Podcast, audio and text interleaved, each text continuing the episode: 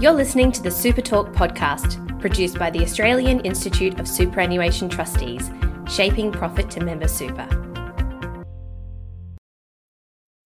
Hello and welcome to Super Talk. My name is Garry West and I'm the Senior Manager, Media and Communications with the Australian Institute of Superannuation Trustees. Today we'll be talking about climate change. Joining me is Owen Tutt, Assistant Manager and Climate Change Co-Lead in the EOS Stewardship Team and Investment Manager Federated Hermes. Among the topics you'll be hearing about today are net zero, the energy transition, policy and regulation, the response of companies, and much more. Owen, thanks for joining me today. So, what makes achieving net zero so difficult?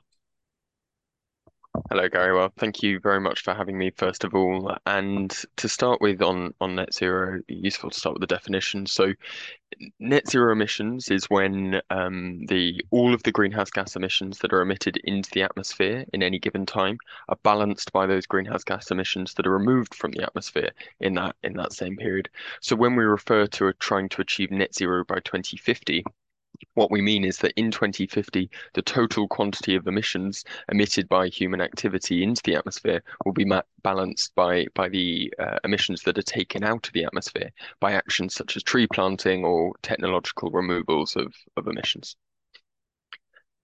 Why net zero is so important is, is because um, emissions are what drive global warming and, and climate change. And here, scientists, climate scientists, often use the the bath analogy to to try and get this across. Um, and the idea is that, that during the Industrial Revolution, humans worked out how to turn on the bath's tap and, and started filling up the bath. And ever since then, really, we've been turning the tap on more and more and more, and the, the emissions or water have been coming out faster and faster with that water now starting to get quite close to the edge, we've we've realized that we might have a spill. We've started thinking about how we can start turning that tap back the other way and it's actually looking pretty positive on that front. We think that that we will be able to turn that tap back quite a long way without stopping all of the the activities that that keep us warm, happy, alive. But the problem is that until we've turned that tap all the way back, all the way to completely shut, the bath is just going to keep filling up more slowly but it will keep filling up and we'll get more likely to having that spill. Um, so really it's to show that until we reach that point of net zero and have stopped all new emissions into the atmosphere, climate change will just keep getting worse. So how difficult is it to, as it were, turn that tap off? Uh, pretty difficult. Um, otherwise, I, I think we would have we would have done it already. And I think that there are there are a few reasons behind it, and there's huge debate on this, of course. But, but if we we strip it back to just some of the the key ones, um, I think that that first of all, while the world through through the Paris Agreement and the COP process, which is that international treaty that that binds countries around the world to acting on climate change, um, through that there seems to be more commitment than ever to achieving net zero. But the problem is that the actual national policies that are in place do not yet shape economic activity in a way that matches that ambition at the international level. So that's one. The, the second challenge is that the global economy has developed over decades, hundreds of years, in fact, in order to fit the properties of fossil fuels best, because fossil fuels are currently what overwhelmingly drives the global economy. So, therefore, it's no surprise that fossil fuels are really quite tough to beat in many applications. They're energy dense, they're mobile, they're on demand, and they're relatively cheap if, if you discount the, the currently unpriced impacts that they have on, on people and planet. And so developing the technologies that can outcompete fossil fuels on their own terms, well, that requires time and money and and in some cases a restructuring of the economy and its infrastructure. Um, and and that's challenging. Uh, a third difficulty is is the there's lots of debate debate about the importance of of tackling demand for fossil fuels and not just their supply. And, and, there's a good reason behind that because if you reduce supply for fossil fuels without first reducing the demand, what can happen is you can quickly get an energy crisis, um, such as that which we've seen at the moment, although that isn't driven um, by, by, actions to, to limit climate change, uh, the energy crisis we're seeing at the moment, that is. Um, and it can also lead to price volatility, and, and that has really serious social and, and economic consequences. Um, but if we go to the other side and we, we start looking at, well, how do we reduce demand without reducing supply? Well, that's really hard because that requires businesses and people to voluntarily, either individually through through personal decisions or through the governments that they elect, requires them to behave differently and in a more expensive or, or potentially inconvenient ways. So that's not going on an extra flight for a weekend away or voting for a government that will spend tax revenue on subsidizing heat pumps or other low carbon technology. Um, so it's it's not always obvious to to just tackle the demand side. Are you in a position to say whether you think uh, the net zero target will be achieved by 2050? Uh, if I'm honest, I think right now um, it's not looking good. Um, but having said that, progress is is getting faster and faster. I think one of the challenges of of working in this area is you you look at what companies have done over the last five years, what governments have brought in in terms of policy over the five years, last five years, and it, it's staggering how quickly action has accelerated, which is cause for celebration.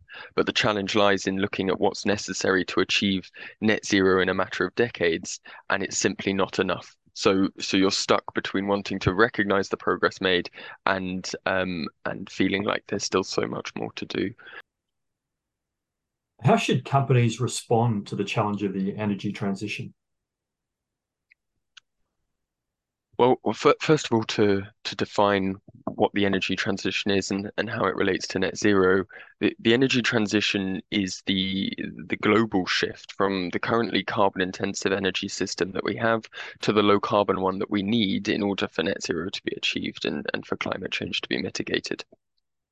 Um, currently, we're we're heading towards somewhere on a spectrum of of two extreme outcomes.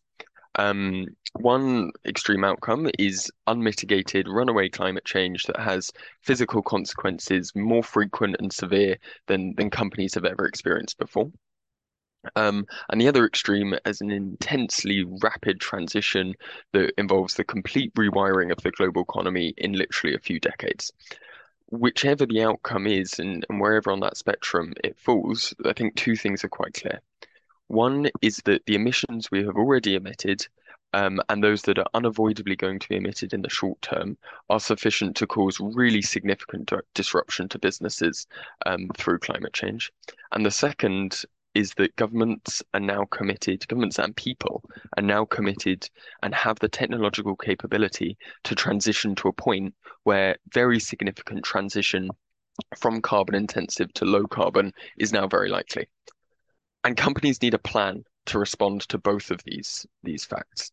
So for the latter, there's a growing body of guidance for developing what are called transition plans, and these are what companies should go out now and develop.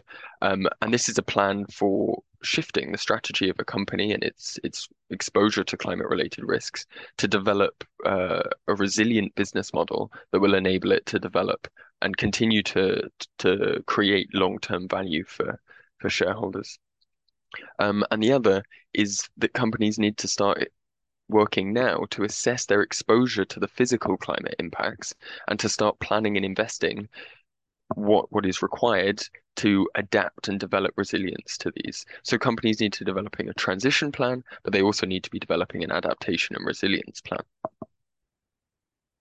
How do investors assess the quality of these company energy transition plans as and does climate related information belong in financial statements? Quality is a is a hard one to assess. Um, there's certainly uh, a large range in in what we look at in in the companies that we engage with. Um, to a large extent, it, it really does depend on on the company that we're talking about. Um, because the the impacts of climate change and the energy transition are really very sector and region specific. And in our engagement with companies, we try we try and recognize that, and so we we tailor our engagement as much as we possibly can to a company's unique context. And so what the indicators that we'll be looking for to to indicate quality are different from one company to another. But there is a, a quite a lot of guidance out there that that helps investors to understand what they should be requesting of companies and what they should be expecting. The the TCFD, the the Task Force on Climate Related Financial Disclosures, um, they have a set of of recommendations that are at the core of much of the guidance that's now available for, for investors on this. And and the TCFD has four key pillars that companies should consider and provide disclosure on in their reporting.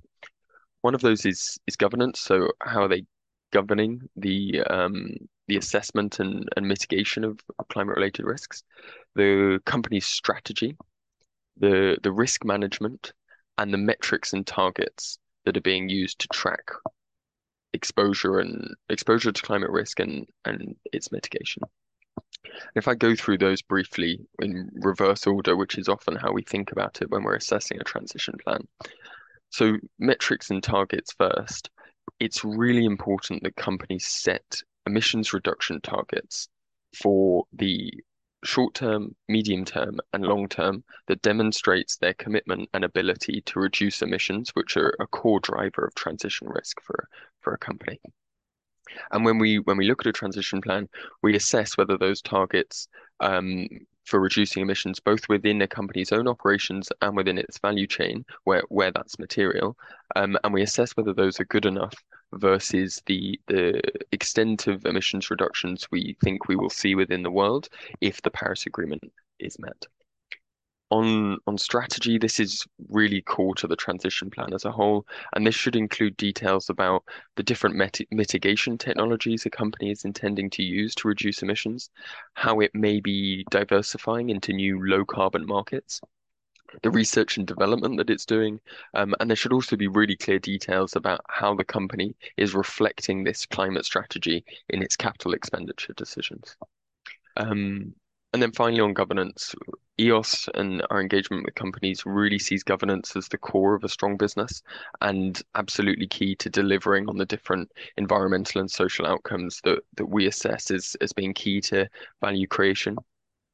And so at the board level, we'll we'll look at whether there is sufficient expertise and understanding of the the risks to the business that come from climate change and and the solutions that a company will need to deploy to mitigate those risks.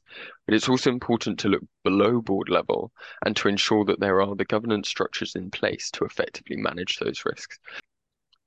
Um, that's really just just scratching the surface and and there's much more guidance out there from climate action 100 plus from the institutional investors group on climate change as well as from the uk's transition plan task force which is really trying to set out gold standard for for transition and on your second point about how this connects to the financial statements, this is really an area of emerging focus for, for some investors. And absolutely, companies need to be considering how the impacts of climate change should be reflected in, in the financial statements. We, we've started engaging with some companies on this topic and have actually seen some quite good progress to date um, as companies work out how this is done best and, and guidance develops wrapping it together, and there's a lot of detail there, how are companies progressing with their uh, energy transition? And are they where they should be now? I, I think it's it's a difficult question.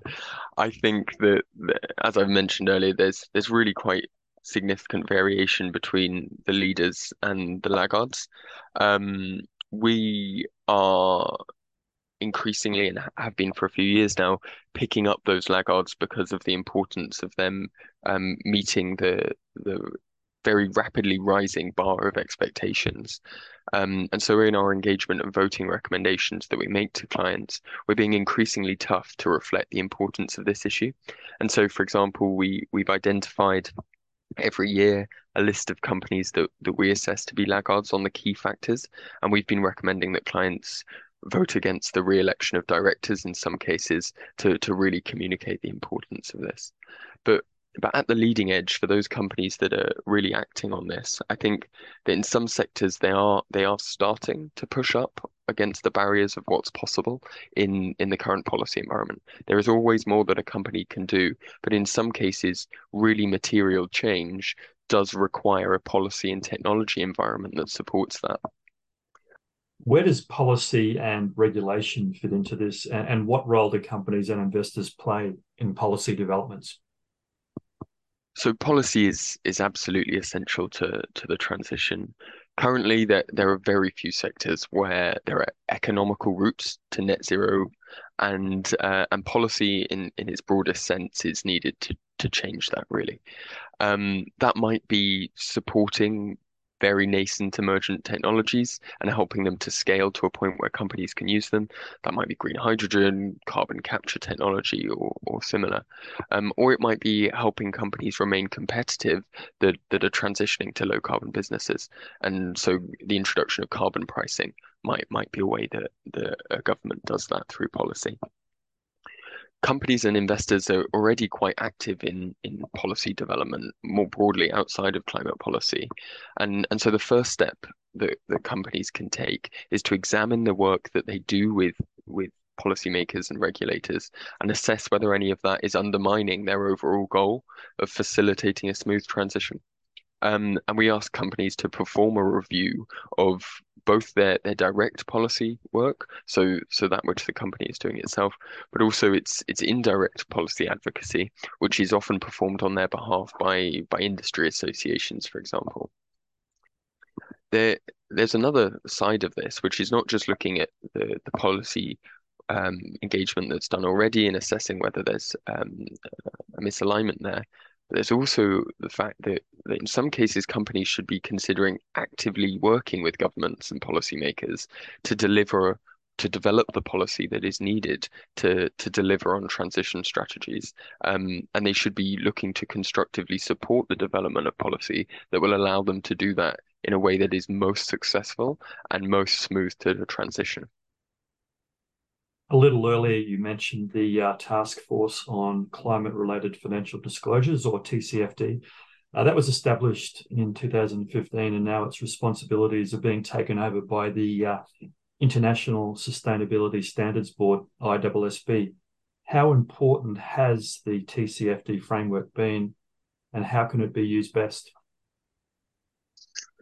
So yeah, the, the TCFD was set up by by the Financial Stability Board in, in 2015, and then in 2017 it came out with those those recommendations that I, I touched on earlier. Um, and these recommendations really attempted to to get at the issue of how do companies disclose information that can be used by investors and, and other financial actors to really understand climate risk exposure and to start pricing those climate risks?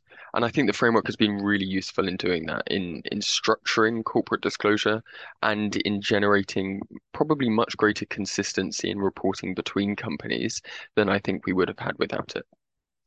And that's been a good outcome in itself. Um, but I think that, that when TCFD reporting is is done really well, it does go further than than just following the recommendations um, as presented. And there are a few ways that, that a company can do that. Uh, first of all, it's recognizing that for investors, the why can be as useful as the what. So disclosing not just what metrics are being used and the types of scenarios used in, in strategy development, but also explaining why these were determined to be the best and make the most sense for this particular business. Um, the the second is that really good TCFD reporting. It's not just simply a disclosure request from investors that companies are now complying with. It's also an opportunity for, for an internal analysis exercise. So in our engagement, we may ask a company the way that they went about doing their TCFD analysis and, and reporting, how it brought the different relevant teams together, in considering the, the impacts of climate change on, on the various operational elements of a business.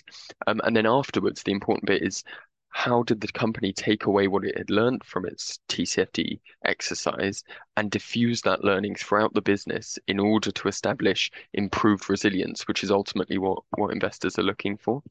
And then the, the third point I'd pick up on here um, about what is really good TCFD reporting is is a company should tell us what's changed. This is a really significant exercise, or could and should be a really significant exercise that establishes a company's exposure to one of the greatest risks that, that a company could face over the long term, that is. Um, if the outcome of going through this exercise is simply that a company discloses business as usual, but through the climate lens, then it's very likely that something is missing here.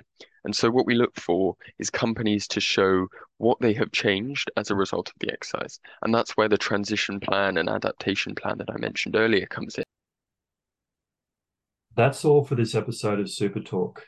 Thanks to Owen Tutt of Federated Hermes. For more episodes of Super Talk and for more information on the work of the Australian Institute of Superannuation Trustees, visit our website at aist.asn.au and don't forget to subscribe to this podcast.